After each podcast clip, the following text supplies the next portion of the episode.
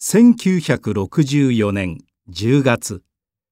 日本で初めてそしてアジアでも初めてのオリンピックが東京で開かれました。世界中から多くの選手と観客を迎えるために東京では次々に新しいホテルや施設が建てられ高速道路や空港なども整備されました。今では世界的に有名な新幹線もこの時に初めて作られました。